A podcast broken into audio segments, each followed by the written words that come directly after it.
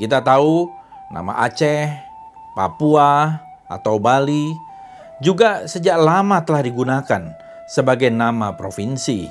Dan itu ada hubungannya dengan keistimewaan sejarah.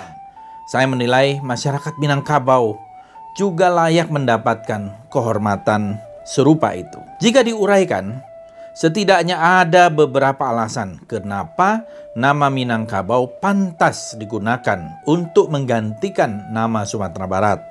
Pertama,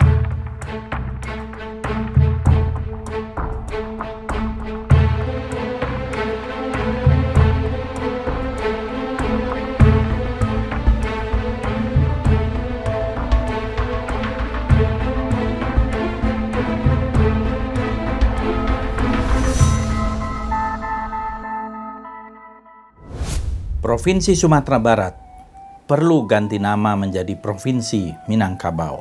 Beberapa minggu lalu, Provinsi Sumatera Barat menjadi topik hangat setelah muncul kesan diragukan dukungannya pada negara Pancasila.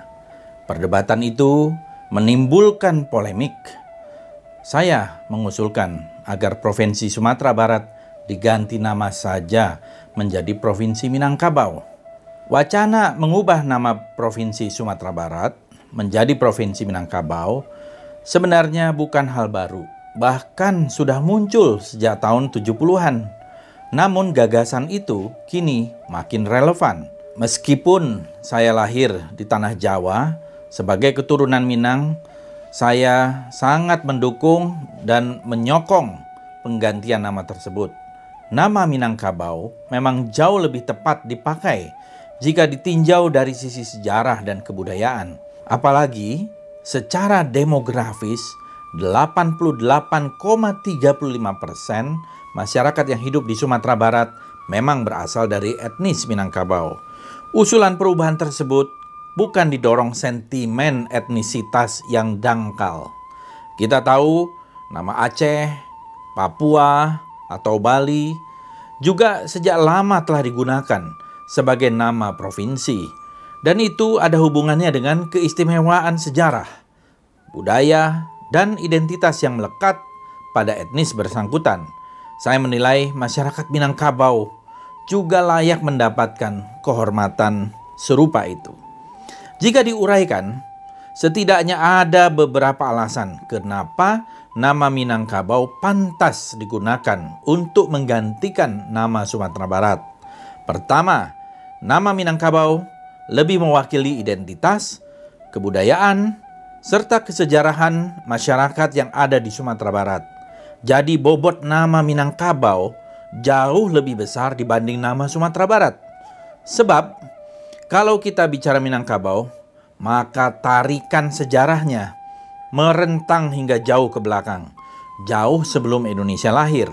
Sementara kalau kita bicara Sumatera Barat, asosiasinya hanya terkait wilayah administratif saja. Alasan kedua, daerah Minangkabau punya posisi dan pengaruh politik istimewa terhadap pembentukan Republik Indonesia. Salah seorang penggagas Republik adalah orang Minang, yaitu Tan Malaka pada tahun seribu sembilan ratus dua puluh lima. Di ranah Minang pernah berdiri Pemerintahan Darurat Republik Indonesia, atau P D R I, atau Emergency Government, dipimpin oleh Mister Safruddin Prawiranegara dengan Bukit Tinggi sebagai ibu kotanya. Sesudah para pemimpin kita ditawan, Bung Karno, Bung Hatta, Haji Agus Salim, dan Bung Sjahrir, dan Yogyakarta sebagai ibu kota sudah dikuasai oleh Belanda, Republik Indonesia tidak hilang karena masih ada yang namanya P D R I yang ibu kotanya di Bukit Tinggi.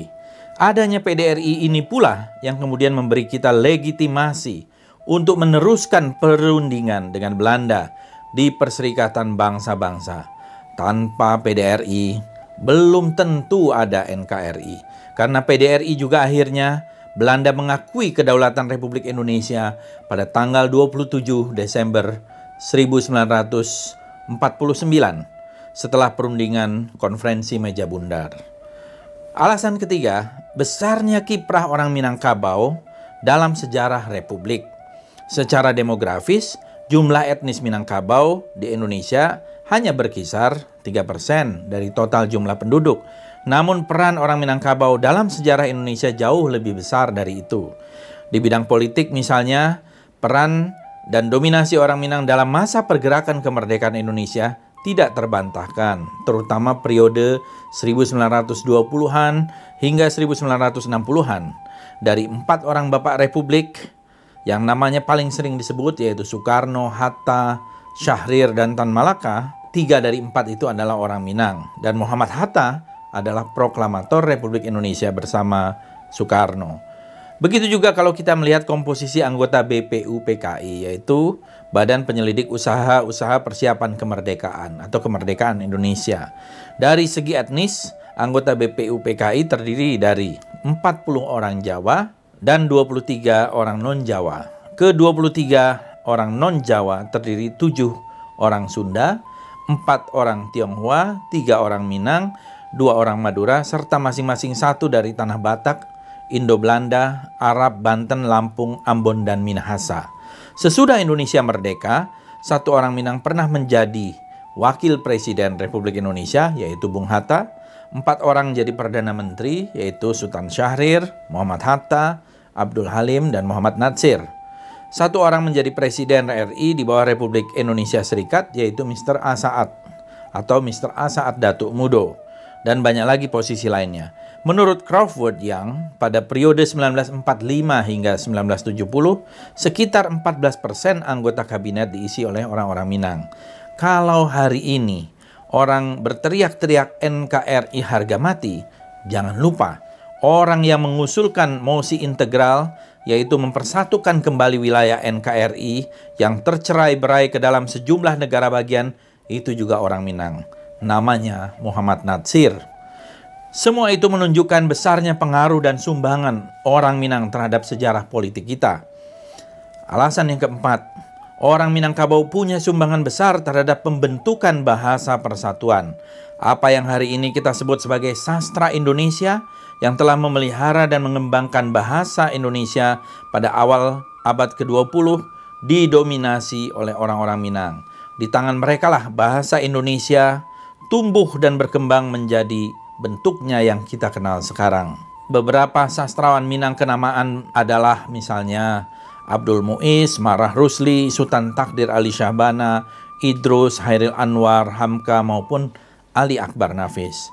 Menurut Maman Mahayana, dari seratus novel Indonesia modern yang terbit antara tahun seribu sembilan ratus dua puluh sampai seribu sembilan ratus sembilan puluh, tiga puluh tiga diantaranya merupakan karya sastrawan Minang.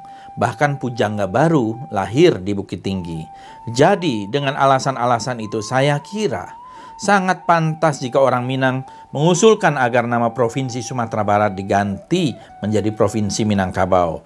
Bahkan mengingat peran kesejarahan tadi, pemerintah sebenarnya pantas juga untuk menjadikannya daerah istimewa, sama seperti halnya dengan Aceh, Papua, dan Yogyakarta. Tapi untuk tahap awal, saya kira usul perubahan nama Sumatera Barat menjadi Minangkabau ini perlu didahulukan. Kita pernah mengubah nama Ujung Pandang menjadi Makassar, nama yang lebih dekat dengan identitas masyarakat setempat. Nama resmi Aceh bahkan pernah beberapa kali diubah. Begitu juga Irian Jaya diganti nama dengan nama Papua di zaman Presiden Abdurrahman Wahid. Sehingga usulan perubahan nama Sumatera Barat menjadi Minangkabau merupakan hal yang lumrah dan lazim. Saya Fadli Zon, anggota D P R R I, Ketua Ikatan Keluarga Minangkabau.